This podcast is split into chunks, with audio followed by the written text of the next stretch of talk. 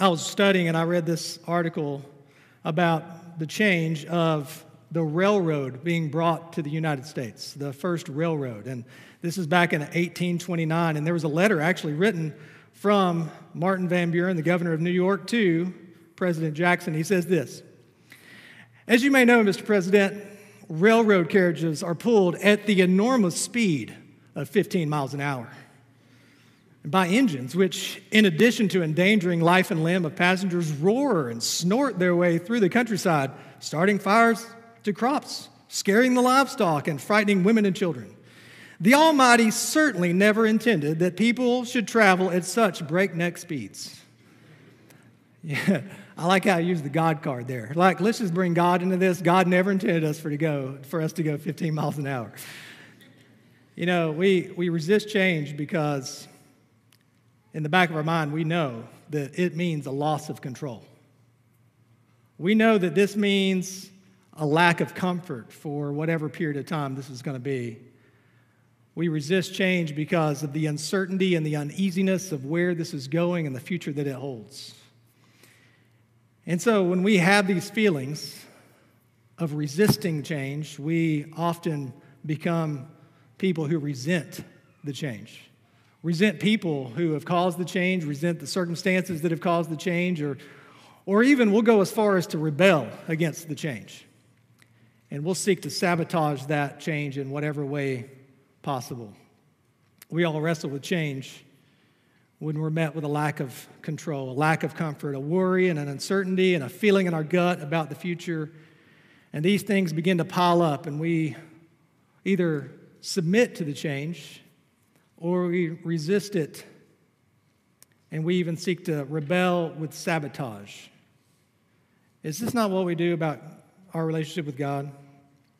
When God seeks to bring about a change in our lives spiritually, and then it begins to play itself out physically, we begin to feel a lack of control, a lack of comfort, the uncertainty of the future. And because things are not necessarily going to our plan, but they're going to His plan, we sometimes will seek to sabotage the change with rebellion in the flesh. You know, I say these verses are super personal to me because they really were the catalyst of me going into ministry, but that change was not easy. I decided I would enlist myself into a Christian college and I would get a pastor's degree, which I had said I'd never do. So I'm now at a college that I'd never wanted to go to. And now I'm taking these classes, and at some point I began to resist. So much so that I remember going and speaking with admissions and dropping out of college for a period of time and then trying to change my major to something else. But God was pursuing the change. The thing we get into here is where I'm going to read the first three verses. Now, we've covered a chapter and a chapter and a chapter, and now I'm going to slow it down to three verses, is that Jesus wants to bring about a change in your heart and in your life. Not only a change, but He wants to transform you from the inside out. He wants to take you from darkness to light, from death to life, from sin to salvation. And He wants us to not resist, but to lay ourselves on the altar as a living sacrifice, holy and pleasing to God. It is our spiritual act of worship. So if you have your Bibles, Romans chapter twelve, verses one through three. "I appeal to you, therefore, brothers, by the mercies of God, to present your bodies as a living sacrifice, holy and acceptable to God, which is your spiritual worship. Do not be conformed to this world, but be transformed by the renewal of your mind, that by testing you may discern what is the will of God, what is good and acceptable and perfect. For by the grace given to me, I say to everyone among you, not to think of himself more highly than he ought to think, but to think with sober judgment, each according to the measure of faith that God has assigned." Let's pray. Gracious Father, we thank You for Your word. We ask, Lord, that through the indwelling presence of Your Spirit and the eternal word that You've given us, that You would change us from the inside out, that You would transform us, that You would, you would place on us a challenge today to change that we cannot easily shake, but we are drawn more and more back to the altar to lay our lives down before You. Father, if there's someone here today or someone listening who has never come to a point of faith where they have laid themselves completely at your disposal, I pray that they would do that today, that they would say a simple prayer, I am all yours. Father, we thank you for your word. In Christ's name, amen. First thing, the Christian life is one of sacrificial response.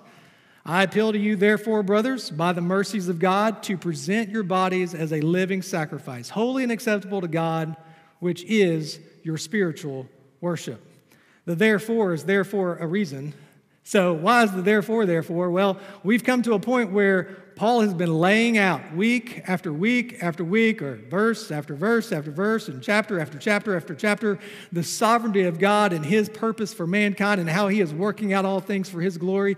And so we kind of have to go back and say, okay, well, considering all of these things that we've been talking about since the first week of April, why do we present our bodies as a living sacrifice? Well, because number one, Romans chapter one, man's gross sinfulness. We are met with the truth, number one, that we are a fallen people. They, we are sinful, and we are rebellious, and we are making up ways to sin, right? Martin Luther, in his commentary on this, says, for although they know and perceive every day that there is a God, um, still their nature outside of grace is in itself so evil that they neither thank him nor honor him, but inflict blindness on themselves and without ceasing fall into worse evils, until after practicing idolatry, they commit without shame the most abominable sins and every vice, and moreover, do not rebuke them and others. That sin is so rampant in mankind that it is now becoming approved of in the lives of others. He goes on in chapter two, man's hypocrisy and self-righteousness. Well, you're without excuse, oh man, because you do the very same things that were mentioned in chapter one. You just hide it with hypocrisy and self-righteousness. So he then attacks the religious people of, look, you sin just as much as the heathen does, and so you just have figured out how to religiously hide it. So chapter three, all of mankind is sinful, therefore we have all sinned and fallen short of the glory of God. So what can we do? If we cannot be good enough, then we must be justified some other way than by the law. It's justification by faith. And so we see that Abraham was justified by faith. This has always been the way that God justifies people. And so how do you have faith? Well, there has to be faith in someone other than ourselves, which is Jesus Christ, the second Adam. He's no longer born under Adam. He is, he is the second Adam, meaning that our headship has moved from Adam to him. So he was born of a virgin. He was born of the seed of the woman. He was the promise since Genesis, and he is not born under sin. So he lived a righteous life the entire time. He was the perfect sacrifice. He laid his life down for those who would believe in him so that they too could have his righteousness imputed to them. Isn't that amazing that then we get to this idea that, well, we are so united with Christ, chapter six, that we have died to sin. We, we are now totally died, like dead to sin. Through faith, we're dead to sin, we're united with Christ, and we're risen to newness of life. This is the picture of baptism that you saw this morning, that we are now fully immersed. And then chapter seven, but there's still sin. We're still struggling. It may no longer reign over us, but it is constantly trying to get at us. There's all kinds of temptations and failures, and, and just as soon as I think I'm doing what's right, I get knocked down again. I, I just keep failing over and over and over, and then chapter eight, but there is therefore now no condemnation for those who are in Christ Jesus. That even though sin is still something you have to battle with, you're not condemned by that sin. He has covered that sin. It's such a remarkable thing. And then he ends the chapter with, not, longer, no, not only are you not condemned, but you're never going to be separated from the love of Christ. He holds you, and he's not going to let you go. And so then Paul gets into three chapters that really make your head spin a little bit. He's just going to talk to you about the sovereignty of God and his salvation of those that he has called. And so you've got God's sovereignty over salvation. Then you have man's responsibility in that salvation to respond with confession and belief, and then to go and to tell others about the gospel. And then we see that even in God's election of Israel and the nations, that he is grafting us in for a people all to himself. And we cannot even fathom this. This is beyond our understanding. So therefore, I appeal to you, brothers, by the mercies of God, to offer your bodies as living sacrifices, holy and acceptable to God, which is your spiritual act of worship. If he's done all this, there's only one way to respond. It's to give your whole life to him. Chapter twelve is the transition from the doctrinal portion of the epistle to the application portion. And I know you've been waiting for the application for months. R C Sproul, now that his readers have been shown the true gospel, justification, sanctification, the doctrines of grace and election, perseverance, and the sweetness of God's providential care, Paul wants his readers to consider the implications and applications. I appeal to you, therefore, brothers, by the mercies of God, to present your bodies. Present your bodies as a living sacrifice. The idea to present your bodies is to set aside, to surrender, to give something over to another, to relinquish your grip. And in context, to place ourselves at the full disposal of God. In light of all that God has done on your behalf, the salvation, the mercy, the grace, the love, the kindness, the, the drawing you in, he says, present your bodies. Relinquish your grip on your own life and your own control and say, I'm completely at your disposal. I'm going to ask you right now, have you come to a point in your life where you have done that? My life right now is a blank check to you, God. No matter what you say and no matter what you want me to do, I am completely at your disposal for your glory for the rest of my life. That's, that's a remarkable statement of faith. This is what we see even in Isaiah chapter six, four through eight. You know, Isaiah sees the Lord high and lifted up, high and lifted up. Holy, holy, holy is the Lord God Almighty who was and is and is to come. And the foundations of the threshold shook at the voice of him who called, and the house was filled with smoke. And I said, woe is me, for I am lost. For I am a man of unclean lips, and I dwell in the midst of a people of unclean lips. For my eyes have seen the King, the Lord of hosts. Then one of the seraphim flew to me, having in his hand a burning coal that he had taken with tongs from the altar. And he touched my mouth, and he said, behold, this has touched your lips. Your guilt is taken away, and your sin atoned for. And I heard the voice of the Lord saying, whom shall I send, and who will go for us? Then I said, here I am. Send me. This is it. I was lost.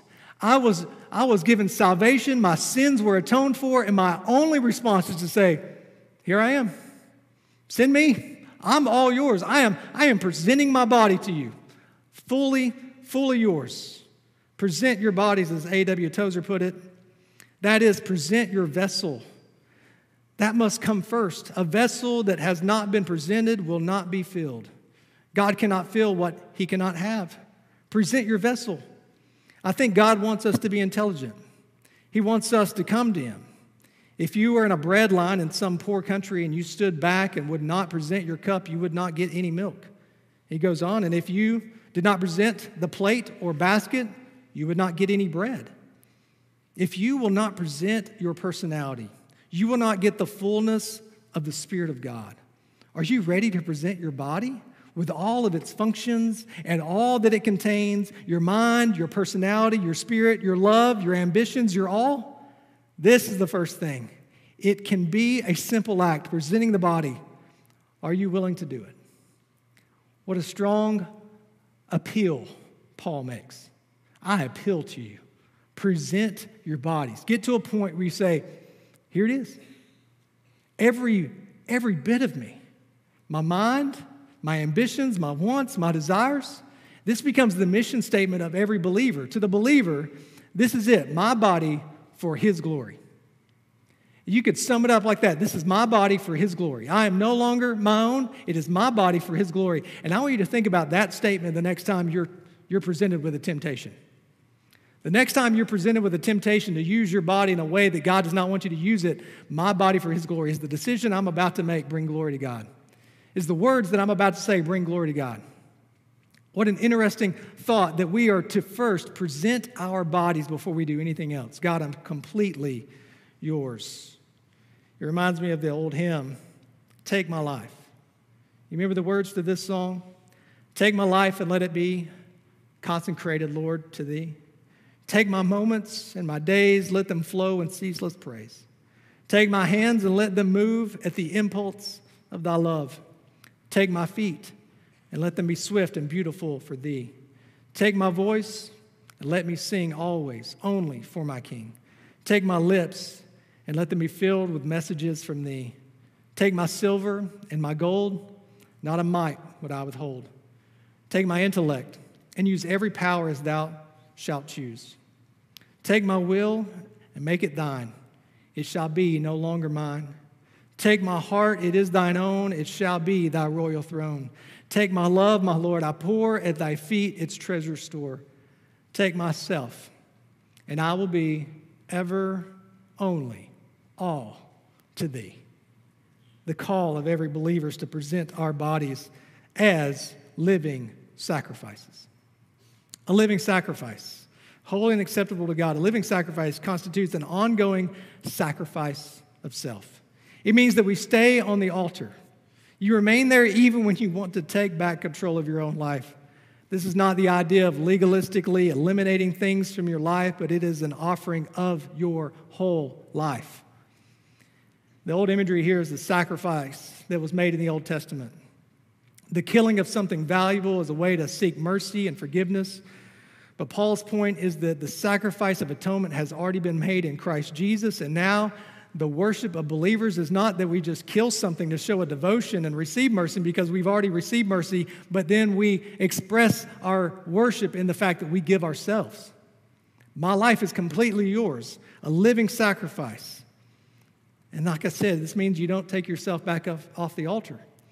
When it gets uncomfortable, when it becomes a challenge, when we think, ah, that's not really how my plan was going to work out, God, we don't take ourselves off the altar, but we remain a living sacrifice. Jesus would tell us in Luke chapter nine, twenty-three through twenty-five, and he said to all, if anyone would come after me, let him deny himself, take up his cross daily, and follow me. For whoever would save his life will lose it, but whoever loses his life for my sake will save it. For what does it profit a man if he gains the whole world and loses or forfeits himself? As Jesus is saying this, he's telling his followers that if you really want to follow me, you've got to sacrifice. You've got to allow something in you to die before you can truly live. You've got to place yourself, your rights, your desire to be your own boss on the altar and say, it's not my grip that I'm going to hold on to, but I am completely yours. This is what Paul did in Acts twenty twenty-four. He says, but I do not count my life as of any value, nor as precious to myself, if only I may finish my course in the ministry I have received from the Lord Jesus to testify to the gospel of the grace of God.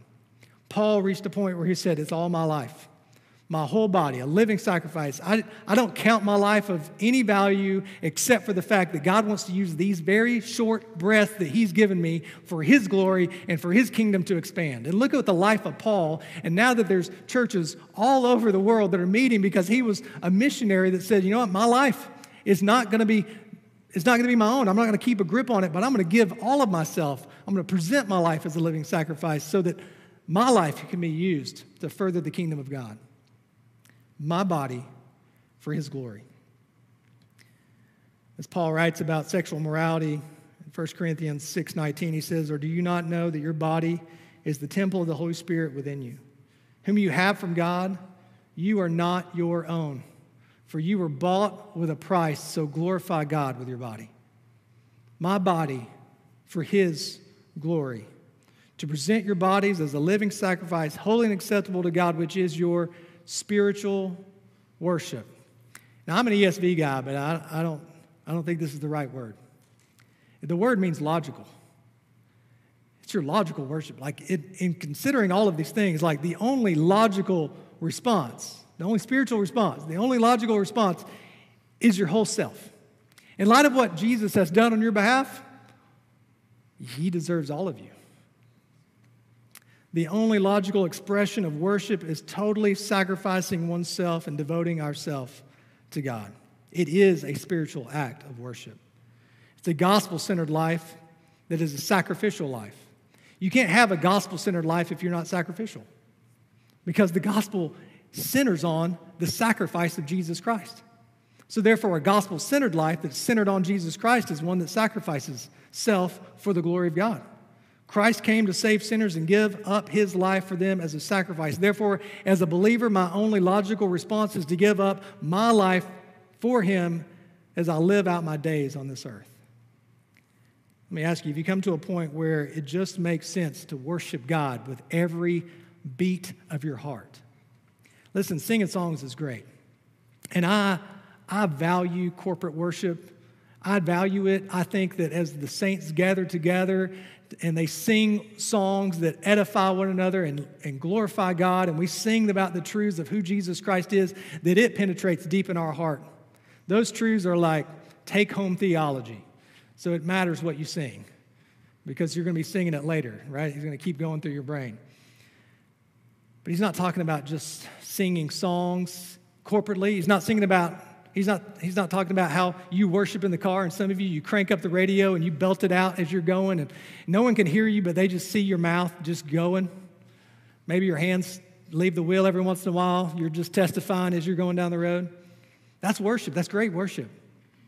But he's talking about the sacrifice, the sacrifice of giving your every bit to him.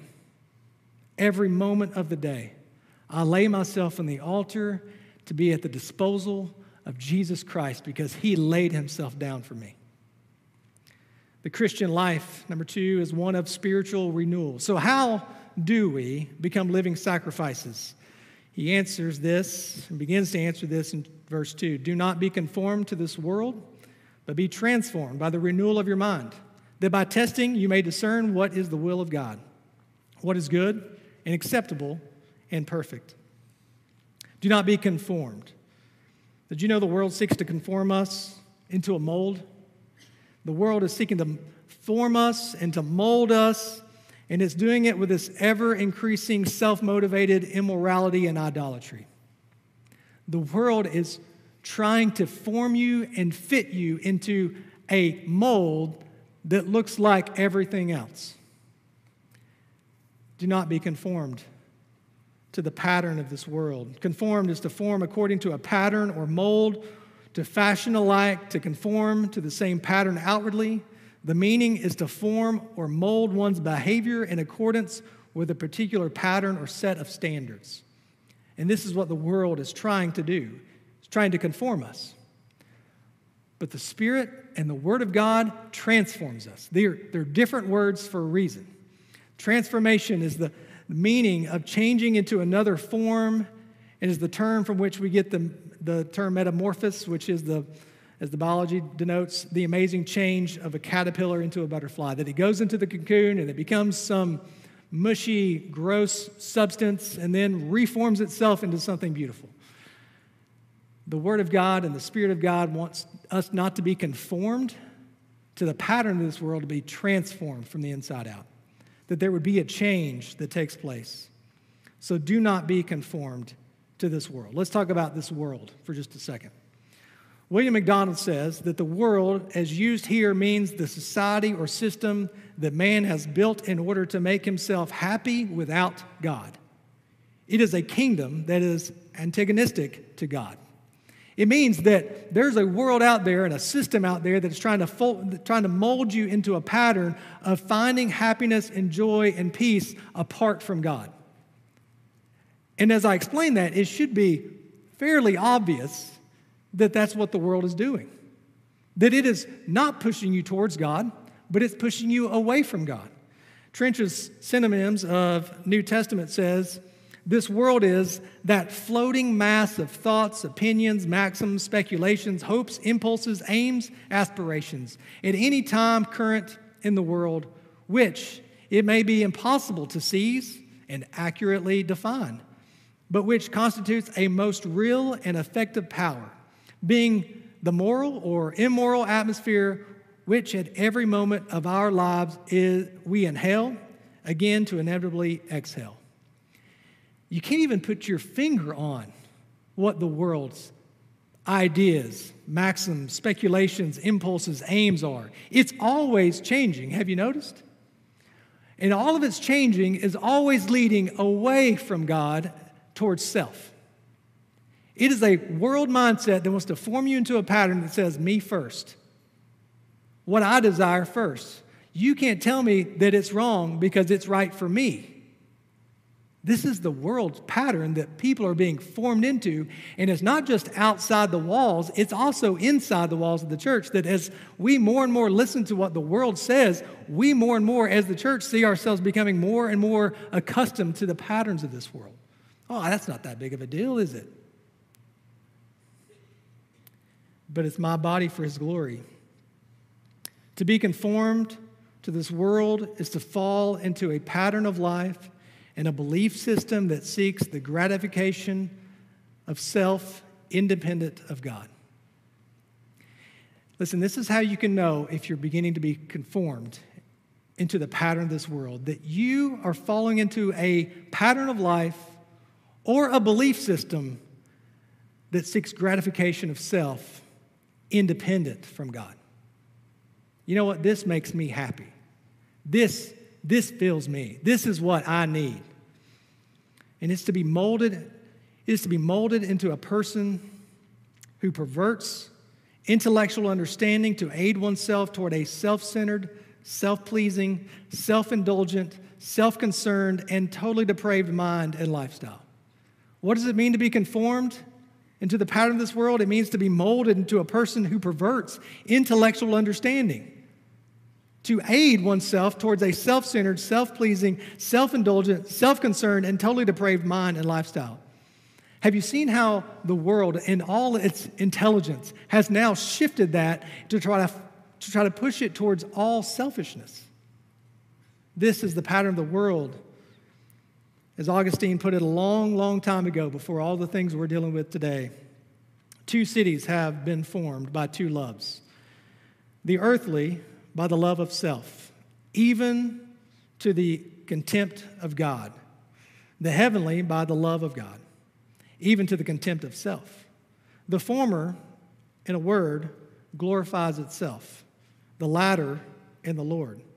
Many, sad to say, reside in the earthly city of self-love. Sad to say that there are many who even know Christ who have decided to set up camp in a city of self-love, in a pattern and a behavior and a mindset that says, you know what, this, this is good for me. This works for me. And before you know it, you're eliminating God from your life to pursue self. This is not to lay yourself on the altar, is it? This is to be conformed to a pattern of the world. First John two fifteen through seventeen, do not love the world or the things in the world. If anyone loves the world, the love of the Father is not in him. For all that is in the world, the desires of the flesh, the desires of the eyes, and the pride of life, is not from the Father, but is from the world. And the world is passing away along with its desires. But whoever does the will of God abides forever. It's a matter of who we love. You see, the world is subtly and intentionally discipling us and our children. It is subtly creeping into our homes to conform us into a pattern and an image that it agrees with. It is constantly giving us its maxims, its propaganda, its opinions for its purposes. Every day as we turn on our T V or log on to our favorite social media app, we are met face to face with a hundred disciples, all trying to conform us into something. Whether it's an Instagram influencer or a movie star, whether it's a professional athlete or it's just a peer teammate, whether it's a college professor or a teacher, whether it's a superhero movie that you think's okay or it's a cartoon that you think's okay for your kids to watch, they're all teaching us to be their followers and their fans by the word and example that they are giving to shape us and mold us, conform us into a world's pattern. Now let me stop and just say I'm not being legalistic here. I, I would like to think that I'm the least legalistic person in this room. May not be true, but I would like to think that. So I'm not talking about, oh, all those things are evil. We need to go home and smash our T Vs and, you know, have a revival. I'm not saying that. What I am saying is we need to be aware that there's a pattern of the world that is always easing its way in, subtly teaching, subtly molding, trying to convince us that there is a happiness and a joy in self apart from God. And it's always discipling us. But we have been set free if we are in Christ. Galatians one, three through five, grace to you and peace from God our Father and the Lord Jesus Christ, who gave himself for our sins to deliver us from the present evil age.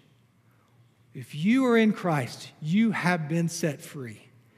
He wants to transform you from the inside out by giving you the indwelling power and presence of his Holy Spirit. It is not a legalistic response. It is a, I need Jesus response. I need his Spirit. I need more of him to transform me according to the will of God the Father, to whom be the glory forever and ever. Amen. In fact, Jesus didn't tell us to run away.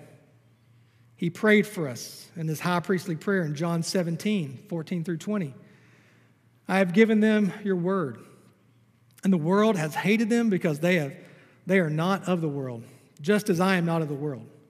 I do not ask that you take them out of the world, but that you keep them from the evil one. They are not of the world, just as I am not of the world. Sanctify them in the truth. Your word is truth.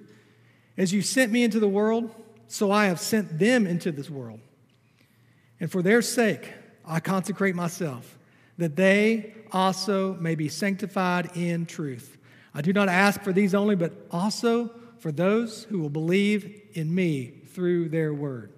That is Jesus praying for us, that those of us who have believed because of their word, that we would not be taken out of this world, but we would be sent into this world, not conformed to the pattern of this world, but we would go as lights into a dark world. What a beautiful picture that is, that we need to be not conformed, but transformed. Do not be conformed to this world, but be transformed by the renewal of your minds. A transformed life only happens with a renewed mind. And repentance is the change of mind and thus leads to a change in direction. As we find ourselves in a world, we are met with the opposition of always needing to be repentant of the things that we've taken in that have caused us to think otherwise to the Word of God. And so we repent, and when we repent and we turn, it changes the directions of our life. So a renewed mind comes from a repentant heart. So every time we see our minds being influenced into thinking something contrary to the Word of God and our actions following a pattern that are contrary to the Word of God, what are we to do? We are to repent for the renewing of our mind. I know this is wrong according to your word, and I repent of it, and I don't want to accept it in my life, and I want to go in a different direction. Repentant hearts and renewed minds are the products of a life presented to God as a living sacrifice. To stay on the altar, we have to stay in the mindset of repentance.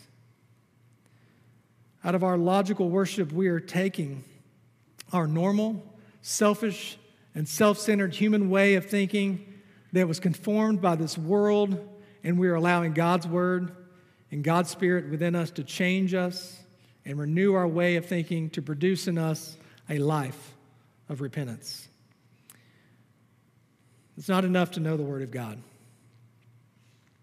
We must allow the Word of God to change us, to transform us, to penetrate deep into our hearts and minds, like a double-edged sword to cut between bone and marrow. It has to convict us of things in our life that we know should not be there. Dale Moody once said, the Scriptures are not given for our information, but for our transformation. People can study the Word of God without... And they can study the Word of God, they can have knowledge without it ever penetrating their heart. And the fact is, the church is full of people who have been raised in church, they know the Scriptures, they can tell you the Bible stories, but they are still fighting being conformed into the very patterns of this world. We must be transformed. And in order for you and I to have a renewed mind, it is imperative that we have a continual influx of the Word of God into the mind so that it can combat the influx of the world's discipling propaganda and maxims.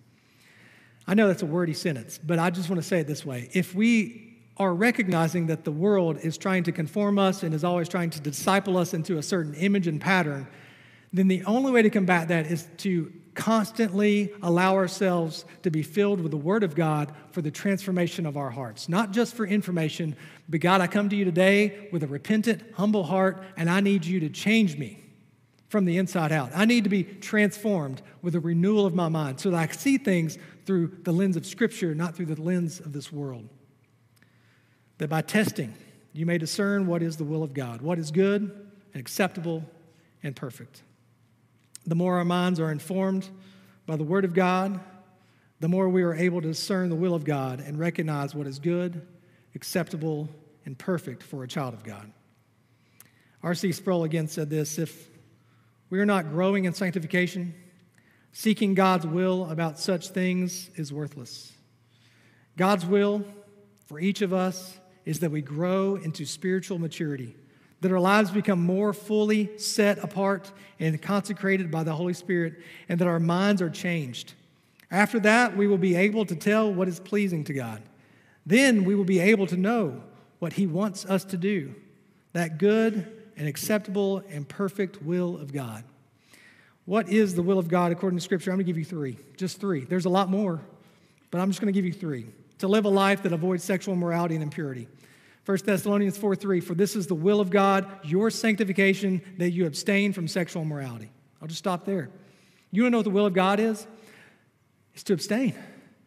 It's to offer your body, to, to be sanctified. The world is teaching otherwise. But this is what God's will is for our life. Number two, to live a life that carefully walks in an evil world with wisdom and understanding. Ephesians five fifteen through seventeen. Look carefully then how you walk, not as unwise, but as wise, making the best use of the time, because the days are evil. Therefore, do not be foolish, but understand what the will of the Lord is. Walk with wisdom and discernment in an evil age. And three, to live a life that corporately worships by edifying others, rejoicing, praying, and giving thanks. First Thessalonians five fourteen through sixteen. And we urge you, brothers, admonish the idle, encourage the faint-hearted, help the weak, be patient with them all, see that no one repays anyone evil for evil, but always seek to do good to one another and to everyone. Rejoice always, pray without ceasing. Give thanks in all circumstances, for this is the will of God in Christ Jesus for you. This is the will of God. The will of God is revealed in the Word of God, and it is fulfilled in a life that has presented itself as a living sacrifice to God. As we think about this word transformed, it shows up one other place in Second Corinthians three eighteen. And we all, with unveiled face, beholding the glory of the Lord, are being transformed into the same image from one degree of glory to another. For this comes from the Lord who is the Spirit. As you think about this idea of renewing your mind and this transforming that God wants to do in your life, I want you to understand that it is a process of sanctification. It doesn't happen overnight. It is full of hills and valleys, ups and downs, and loops and roller coasters and all kinds of things in this life. But it is one degree of glory to the next. As we continually present our bodies as living sacrifices, holy and pleasing to God as our spiritual worship. Three, the Christian life is one of sober recognition. For by the grace given to me, I say to everyone among you, not to think of himself more highly than he ought to think, but to think with sober judgment, each according to the measure of the faith that God has assigned. As John MacArthur said, the Christian's proper attitude is humility, not to think more highly of himself than he ought to think. Lack of that foundational virtue causes many believers to stumble. No matter how well grounded we may be in God's Word, how theologically sound we may be, or how vigorously we may seek to serve Him, our gifts will not operate so that our lives can be a spiritual, be spiritually productive until self is set aside. As we think about these verses, we'll get into them more next week. But I want to end with this idea of humility. This is the approach of placing yourself on the altar. It's not thinking of yourself more highly than you ought. It's not thinking, you know what, I'm a pretty good person. I'm not, I'm not as bad as the other people around. Or, or thinking, you know, I've, I've got this. I'm, I'm doing this. I'm doing this. But it's to humbly submit yourself before God, because you know that there are always areas of your life that you need to relinquish your grip on. And so this morning, I'm going to ask that you respond logically. I always say, will you stand, will you respond? And I always invite you to sing a song as we're all looking at our watch and trying to decide what we're going to eat for lunch. But I'm going to ask you to respond. What is your logical, spiritual, reasonable response of worship to a God who has done all of this for you? You only know when you humbly approach the throne. Humbly bowing before Him, saying, my life, I'm relinquishing the grip today. And I'm writing a, I'm giving you a blank check, God, my life in your hands. Can you pray that today?